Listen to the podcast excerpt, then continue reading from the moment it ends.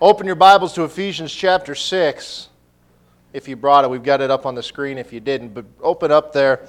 It's a good passage to underline. It's been the keynote passage of this entire series, will continue to be so. Um, starting in verse 10, it says, Finally, my brethren, be strong in the Lord and in the power of his might. Put on the whole armor of God that you may be, may be able to stand against the wiles of the devil. For we do not wrestle against flesh and blood, but against principalities and powers, against the rulers of the darkness of this age, against spiritual hosts of wickedness in the heavenly places.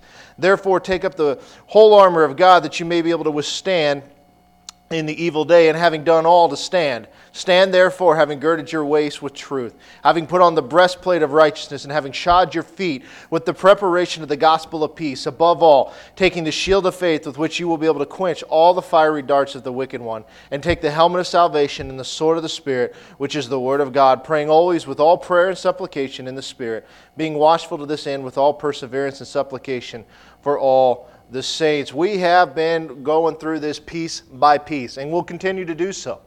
We've talked about all these different parts of the armor. First of all, we need to understand how crucial this is. The first thing it tells us to do is put it on, which implies that we can take it off, but yet Paul never said take it off. You know, I heard for years that you got to daily put on your armor, and the question I always ask is, why would you ever take it off? I mean, it's not like it's physical or it's uncomfortable to sleep in. Don't take it off. We put these things on and we do that for a purpose. But each piece that we went through, today we're going to talk about the shield of faith, but the, each piece is tied together. And we've talked about that. You've got the loin belt and the shield. These two things were inseparable. The, the loin belt held everything together. But the shield itself, it had a clip on this belt that it would rest in. And it would help hold it up when it wasn't necessarily in use. I mean, there were times that it could be used that way, but, but at times they would just rest and whatnot. But the loin belt, as we saw, was the Word of God. And that it was important that we understand this because it is the basis of truth. Faith is the shield. We saw that. And we see that these two things are attached together. Your faith is attached to the Word of God. If your faith is contrary to the Word of God, then your faith is in something that is not true. Do you see how this works? Do you see how these tie together. If you fail to give the Word of God a place of top priority in your life, it is only a matter of time before your faith will begin to dwindle and wane. The faith that we have and the Word of God are absolutely inseparable. You cannot have one without the other. You can have faith in things, but it's not in truth. Faith in something that is contrary to truth is faith in something that will fail you. A lot of times when we see people in the body of Christ who have faith in God and something happens that seems to be contrary to the word or whatever, they usually have their faith built upon a man made system of some sort that has let them down.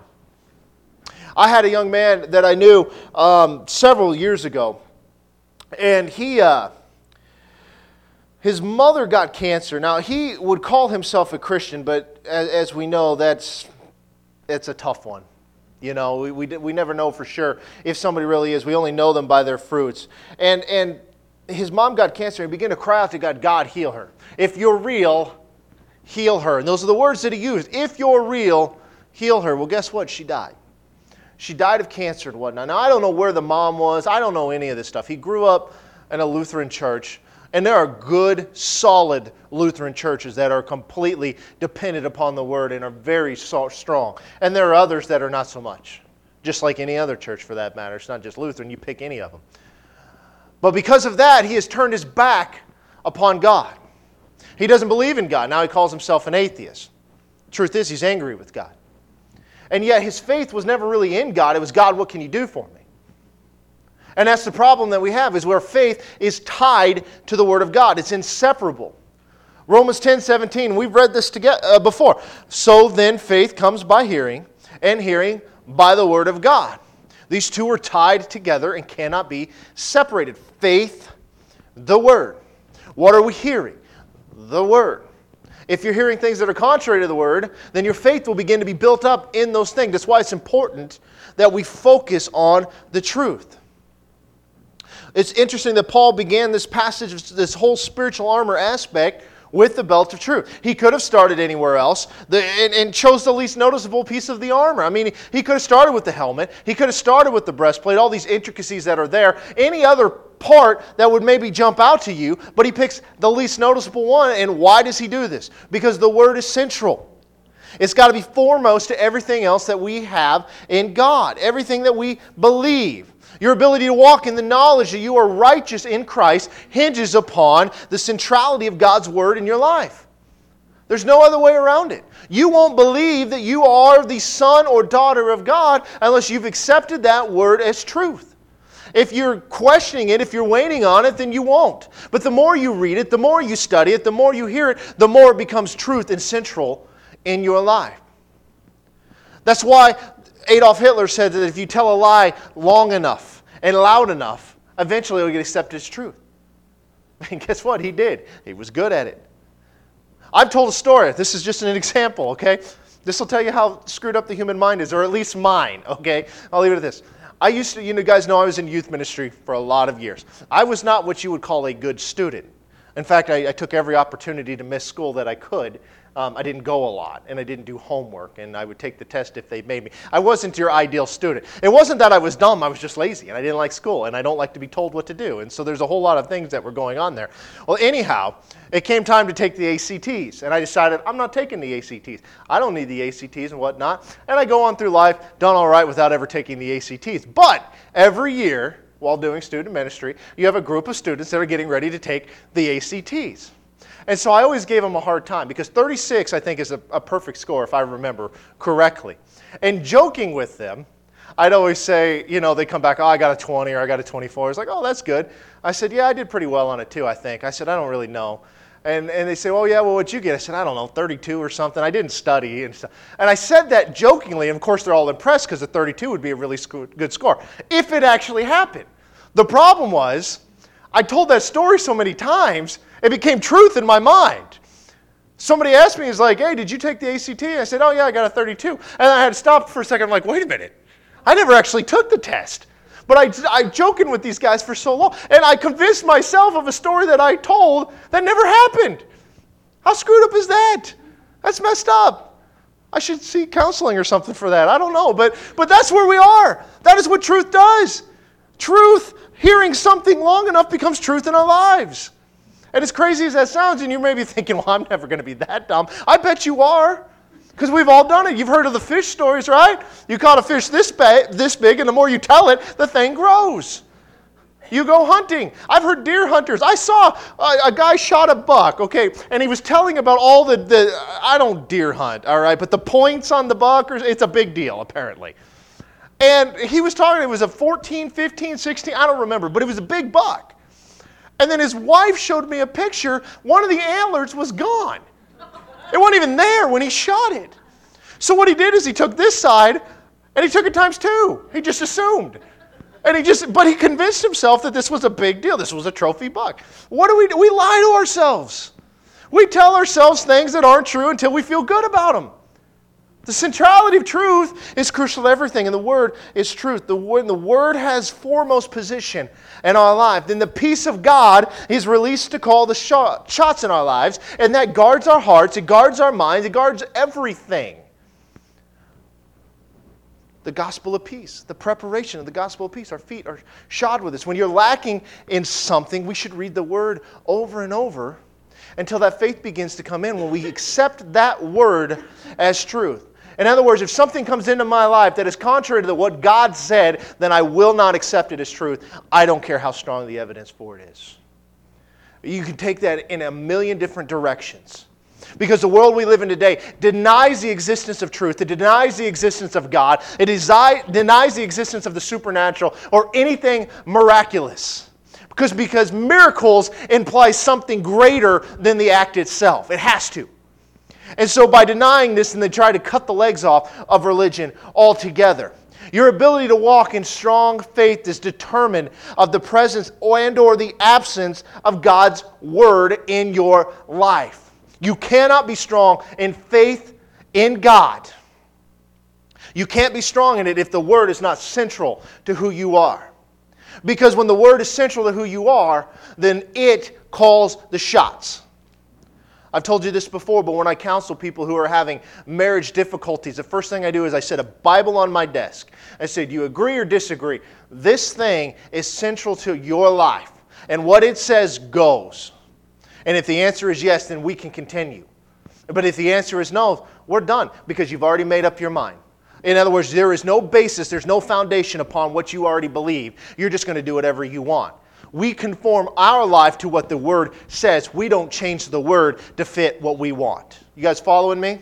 Romans 10 17, we just read it. Faith is the result of the impartation of God's word in your heart. Faith comes by hearing, and hearing the word of God. This is a cry out to Israel. Israel rejected the Messiah. The word had been preached. They denied it. They denied that it is true. Jesus can't be the Messiah. He's not what we thought he should be. He's messing with our system. There's no way. That's the context of the whole thing. And yet, the denial of truth. We got to hear it and accept it as truth.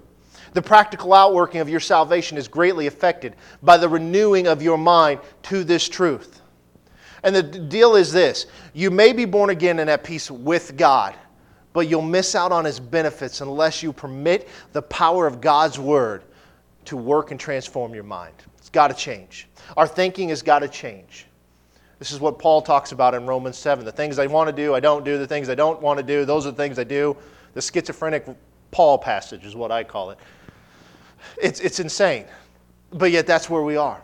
We accept the things that God said is truth, and the importance that He puts on things need to become important to our lives. So, that's kind of a quick recap of everything we've done to this point. But let's talk about the shield of faith today. In verse 16 in Ephesians 6 says, Above all, taking the shield of faith, with which you will be able to quench all the fiery darts of the wicked one. There's so much in this. Very powerful passage. So much going on in this little verse. What we need to understand, first of all, is that when we talk about the shield of faith, remember, Paul is applying this to a Roman soldier of what he is seeing. Now, a lot of this stuff you can find in parts of the Old Testament, specifically Isaiah. You see some of it in other parts of Paul's writings, but here he is explaining this. These Roman soldiers had two shields, not just one, they had two. One of them was for parades and for ceremonies and different things that they would do. If there was a, a funeral or something like that, they would use it for that. The other one was the one that they used for battle. And so there's two different Greek words that come to this. And for the first one, it's the Greek word aspis, A S P I S. And it's a small round shield that was primarily a decorative piece of equipment, and it was used in these public ceremonies and these parades. It's tiny. I think I've got a picture of it, yeah. Something like that. Now, that may not be exact. And there, there's varying different looks of these things. None all of them were looking the same because because as I told you, all of this armor was custom to the individual. It was made to fit that person's body. And that's a lot when you look back at uh, the Saul and what would be King David when he's trying to get ready to go fight Goliath and he goes, Put on my armor. It's never going to work. His armor will not work for David. It's too big. It's not made for him. But God took the armor that He's provided us, custom made to us. Well, look at this shield. It's got these intricate etchings and engravings on the front of it. And usually in the front middle portion, not always, but a lot of times, because these artists would, would really hone what they do, they would put this um, almost a rendition of some battle that they won right in the center. Now, obviously, that's not the case there unless he beat a starfish or something. I don't know. But, but it, it was just set out to look gorgeous because why? They were using it for public use. They wanted people to see it, they wanted people to take notice of it. And despite its beauty, it wasn't really useful because the size of it was pretty tiny. It was, you know, yay big around, about double a car tire. It would work, it'd be better than nothing, but it looked good, but it wasn't really useful for battle. That's the bottom line. But the second kind of shield is the one that Paul is referring to here. It comes from the Greek word thuros, T H U R E O S. And that word means a door that was wide and was long. And this shield would completely cover the individual and protect them. It was big, which is part of the reason it had to have a clip on your belt to help haul the sucker around. It weighed a lot. And so he'd put it on there and it would be big and it would cover. And you can kind of see a, a drawing of this thing here. Not a very good one, but I didn't do that, just so you know. It'd be stick figures if it was me. But I think this is interesting when we compare these two shields because most of us, and maybe you never knew this until today, that there was two different kinds of shield. And Paul chose the bigger one rather than the first one that we talked about. Now, why would that be? The question I would have is what kind of faith do you have? Do you have one that looks nice, that maybe is appealing to the eye, but really wouldn't do you any good if the enemy was attacking you? Or do you have a faith that is strong? Do you have a small faith that's kind of useless? Or do you have a great faith into a great God? Something to think about. Maybe it's just me, but that jumped out to me. Romans 12 and verse 3 says this For I say, through the grace given to me, to everyone who is among you, not to think more highly than he ought to think, but to think soberly, as God has dealt to each one a measure of faith. Now, talk about this armor. Remember how I said it was custom? It's custom to made. That God has dealt each one a measure of faith. How much is a measure of faith? The measure of faith for you is more than enough to overcome any enemy that would ever come against you. It's more than enough, it's more than what you need. We just got to pr- use it correctly. So the shield was composed of multiple layers. It was usually about six, but it could be more of this thick animal hide that was very, very tightly woven together. You would know it was six layers unless you knew it was six layers. You couldn't tell by looking at this. And these hides were specially tanned and woven together so tightly they became almost as strong as steel. And I thought it was interesting that a lot of these ones that were used for battle, not the, the artistic ones, but the, the battle ones, was used of animal hide versus metal, because metal would make a lot more sense to me if I got things coming against me. But there's a couple things there that, that we need to understand. And so these things were incredibly strong and they were long lasting as long as they were properly maintained. And that's the key because you're dealing with leather. Leather has a tendency to become weak and brittle if it's not properly maintained. There's things that you got to do. So these soldiers had a daily schedule that they had to keep for maintaining these things. They were, required something of them. Every day they would have to rub oil into it. And so they would soak these claws in this very thick oil and they would rub it on the shield every day, usually first thing in the morning before they do anything else. They would rub this here. Now, let's make a spiritual connection here. What does the oil represent all throughout Scripture? Represents something. Holy Spirit. Rub your faith. Holy Spirit. You guys making the connect? You guys see? I mean, again, these are subtle things that connect together here, but Paul knows all of this when he's writing. And the people of the time that were reading it certainly would have, but because we don't know the culture, a lot of times we miss some of these intricacies. So that's interesting there. Another thing that they would do is before they would go into battle, they would soak this thing in water. They would fill these vats with water, and each person would go in there and they would soak them in there for whatever amount of time until those things were completely saturated. Why would they do this? Here's an interesting part the leather would soak it up and if it was hit by a fiery arrow, it would immediately extinguish the arrow because it would maintain or would, would hold that water for a very long time. And so let's look at this. Verse 16 again. Above all, taking the shield of faith with which you will be able to quench all the fiery darts of the wicked one. So, what are these fiery darts? The Greek word used here is very specific and it's historical word that was used in warfare. And I'm going to attempt to pronounce this guy's name, but I promise I'm probably butchering it. Thucydides, Thucydides. I don't know how you say this. I can't pronounce half of these Greek words. As I said before, I don't speak Greek, okay? But he was a Greek ancient writer and so a lot of these you can go back and you use these extra biblical texts and they compare grammatical things, they compare things that were going on at the time and so they can make the connections of what's happening in the Bible. But he was this Greek ancient writers and he described these terrible errors that were equipped with fire. And so the military of the New Testament times used three types of arrows. The first one was a regular arrow. It's very similar to the things that we would shoot today. Now, they're not composite or, or whatnot. Or I was telling somebody the other day, I saw a video where they've got an arrow now that they shoot for turkey hunting that just cuts the head off the turkey. Which you got to be a pretty stinking good shot to do that, but I, I don't know. It just they have a whole promo video, it's like three and a half minutes long of turkey heads popping off. It was, I don't know, it was interesting. Maybe interesting is not the right word. Anyway, so they were regular arrows, and they would use these in everyday combat. They would use them shooting against one another. But there was another arrow that they would dip in tar, and they would set the tar on fire. And when they would shoot it, of course, the tar sticks to stuff, and the fire would burn there. And that was immediately the one that I was thinking, oh, this must be the fire arrows. This isn't the fiery arrow that, that Paul's referring to. The third one was an arrow that contained this combustible fluid that would burst into flames upon impact.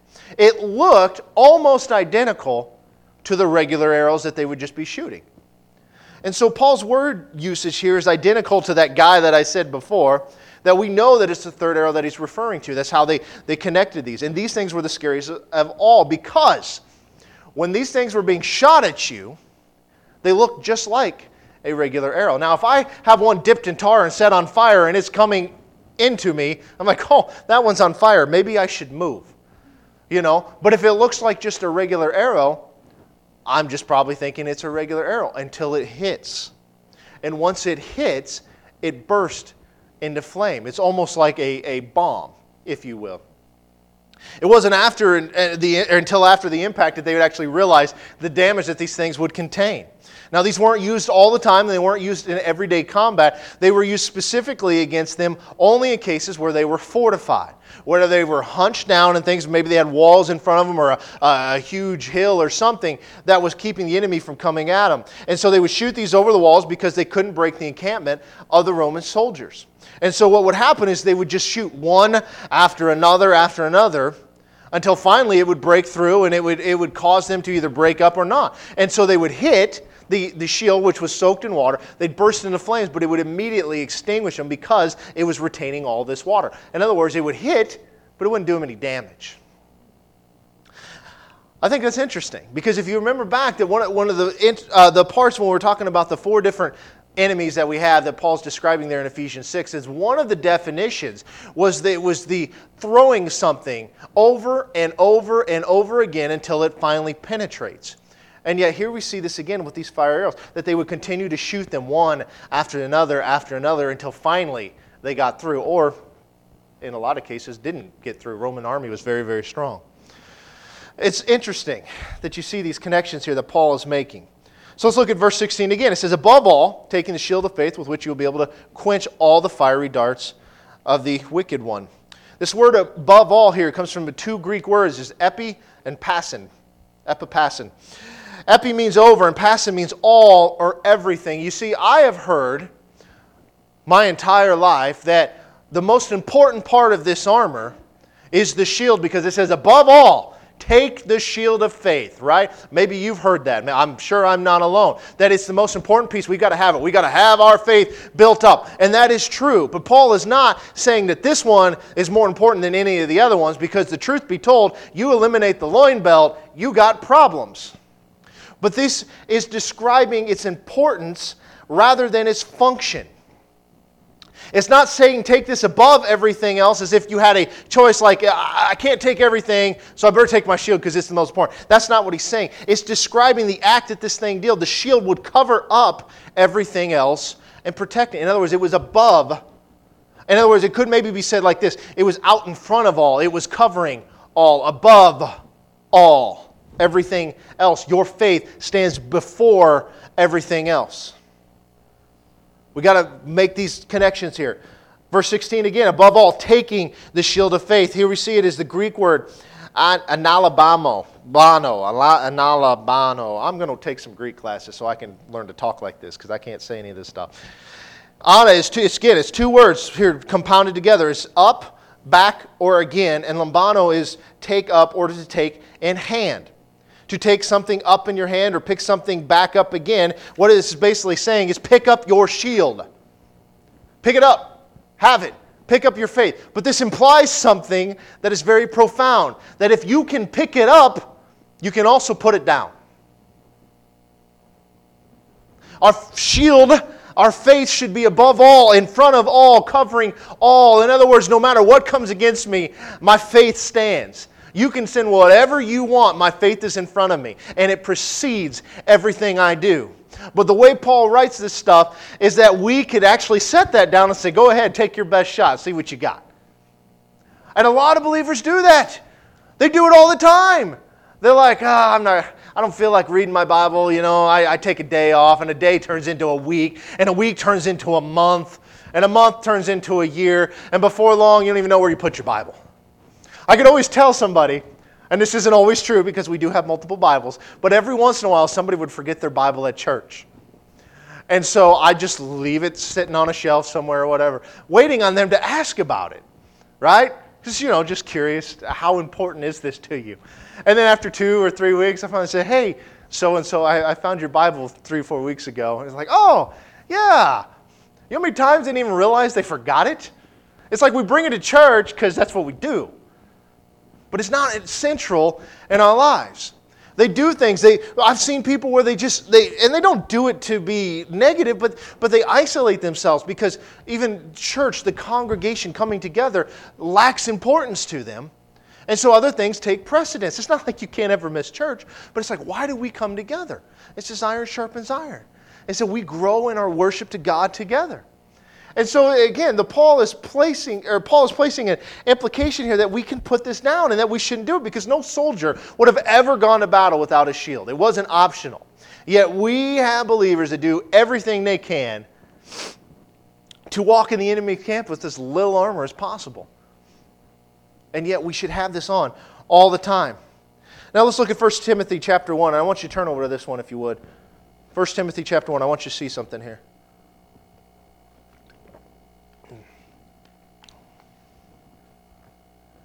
1 Timothy chapter 1 and verse 18.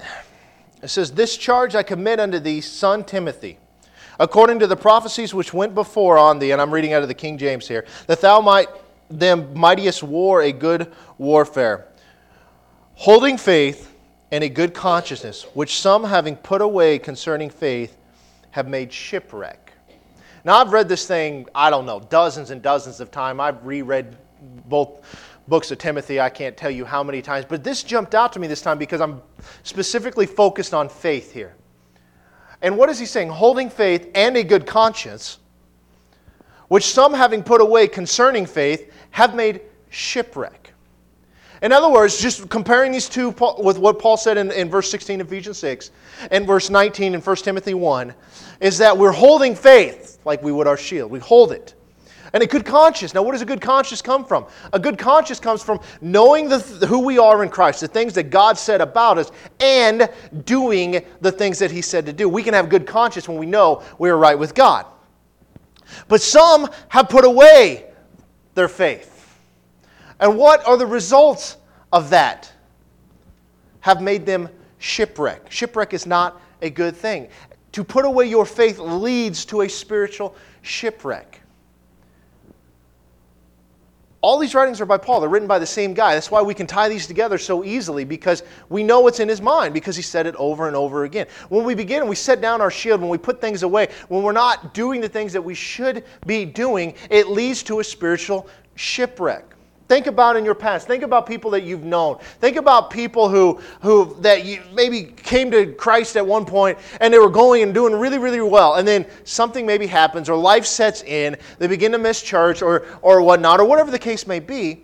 And before long, you see them isolated on an island. They're, they're shipwrecked. They're not walking. They're not trusting God the way that they once did. They're missing out on a key here, and that is that, that we hold our faith and we hold this good conscience and we don't put it down. Exactly what Paul was saying before. So, what is the purpose of the shield? Verse 16, Ephesians 6 again says, Above all, taking the shield of faith, with which you will be able to quench all the fiery darts of the wicked one. Now, this one jumped out at me when I was looking at this because I try to look at the original language of these different parts and stuff. We have software that, that does that because there are times that in our English it doesn't always portray the exact image, but will be able. There's something interesting about the Greek word that's used here for this will be able portion. And as soon as I tell you what it is, you, a lot of you guys are going to recognize it right away. It's the word dunamis. Now, dunamis means explosive power or dynamic power. And in fact, if you've grown up in a charismatic church at all, you've heard that word used a lot. But you see, dunamis used in Acts 1 8. But you shall receive power, that's the word dunamis, when the Holy Spirit has come upon you, and you shall be my witnesses to me in Jerusalem and in all Judea and Samaria to the ends of the earth. This is the last thing that Jesus told his disciples before he left. He said, You need to go. I want you to go and wait and then the Holy Spirit's going to come upon you. And when He does, there's going to be power for you to be able to do the things that I've told you to do. That you will be able to do the things that Mark 16 says. To the believers will lay hands on the sick, that they will cover, that they'll speak in new tongues. All these different things that go with this, this power that comes from the baptism in the Holy Spirit that comes upon us to walk out the things that God has ordered us and commanded and told us that we need to do. And so it's fascinating that these two words are used. It's the same word. When you hold your shield of faith in front of you where it belongs, and that shield is both anointed by the Holy Spirit and saturated in the Word of God, your faith positions you to move in God's dynamic power. We see the water of the Word. We wash ourselves with the water of the Word. We're anointed with oil. All these things, these tie in together. We've got to have that shield in front of us. It's God's power. Where is the battlefield? I've asked you to think about that every time. Where's the battlefield? It's right here. He attacks our minds and our emotions. He comes to you and he says, You're going to die of cancer. There's been cancer in your whole family, and you're next. Or your marriage is going to fail. Your parents are divorced, your grandparents are divorced, you're next. Or whatever. I mean, you're going to go bankrupt. You're broke. You don't know what you're doing. The economy's terrible. You're going to go broke. These are the arrows of the enemy that he shoots at us. That again and again comes through. What do we see in 2 Corinthians 10 when we read this every week for three months? For the weapons of our warfare are not carnal, but they're mighty in God for pulling down strongholds, for casting down arguments and every high thing that exalts itself against the knowledge of God, bringing every thought into captivity to the obedience of Christ. The enemy continues to throw again and again and again and again until he finally breaks through. We have to stay up and alert and ready for battle at all times. If we never take off the armor and we walk in the power of the Holy Spirit and the washing of the water of the Word, none of those darts will ever come through. There's never a promise given that God will make the darts start, stop coming. The only promise is coming is that they will be ineffective against you if you walk in my ways. We do this individually, but we also do this corporately.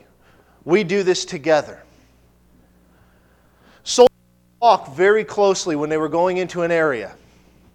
And I told you what, last week when we were talking about the shoes that when they would walk into the town just simply marching, how loud it was because they talked about how they specifically marched and how it would, it would be intimidating and it, it would ring out to people because it was so loud. But when they were in battle, moving into an area, they would walk very closely together. They, they would move in unison, and their shields would attach to one another. Um, you can see some videos of this, of people acting this out. It's called the turtle procedure or something like that, where they've got these shields out in front of them and they create a wall in the front, over the top, and even behind them on how they're doing this. But they would create a massive wall and it would protect the whole group. And they would steadily move forward, eh, eh, going into wherever they are, because they couldn't, the enemy could not penetrate these shields together.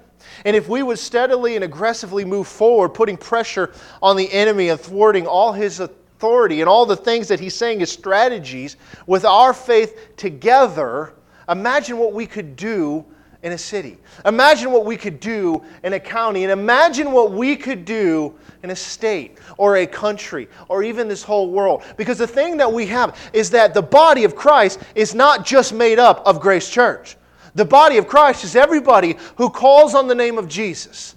And if we unite with them, going with one heart, one mind, and one purpose to do the work of the Father, the work that Jesus came to do, that we have continued to do, to go into all the world preaching the gospel, what would we get done? No attack of the enemy would ever prevail because we're doing the things that He told us to do. You've heard me say that. I pray it all the time that we have one heart, one mind, one purpose. I pray it all the time. And the, the, one of the youth ministries I was at, we actually painted this up on the wall over and over again because this is who we are. We're united together with one heart, with one mind, one purpose, that we are going to do the will of God. Together we stand up, together building each other up in our most holy faith. Exactly what the Bible told us to do. We don't let the things that, that maybe we differ on separate us, even inside a church just like this, as individuals coming together, because we all have ideas of things that should be done. But we come together to move forward on the enemy. There's implications here in all of this stuff. The only people who put on armor are soldiers. That's it. Civilians didn't do it, they didn't wear armor. They would lean on the soldiers. They were hoping that they were going to be strong enough to overcome whatever attack that they have. If Paul's telling us that all of us need to put on the armor, what is he telling us? That we're all soldiers, that we're all in this fight together that we don't just have a defensive faith, but we have an offensive faith. And we do this and we take it to God. It's our faith that sits in front of us that nothing can penetrate because it's grounded in truth. When your beliefs, when your thought process, when your, your belief in things is, is grounded in the truth, when you know you have the truth, nothing will shake you from that. All of the things in 2 Corinthians 10 is against the knowledge of God. There's no doubt who God is and what He does. We know it. Why? Because we have the truth. He gave us His Word. His Word is truth. Jesus said, I am the way, I am the truth, I am the life. No man comes to the Father but by me. And yet we live in a country that's constantly trying to find ways to the Father every way but Jesus. Because Jesus is offensive. Jesus said that maybe I can't live my life the way that I want to. And yet we have a Savior that gave it all paid the price for us, died on the cross for our sins in our place, that that blood that flowed down was for us and covers us, and that it was this ultimate sacrifice that was given that brings us in righteousness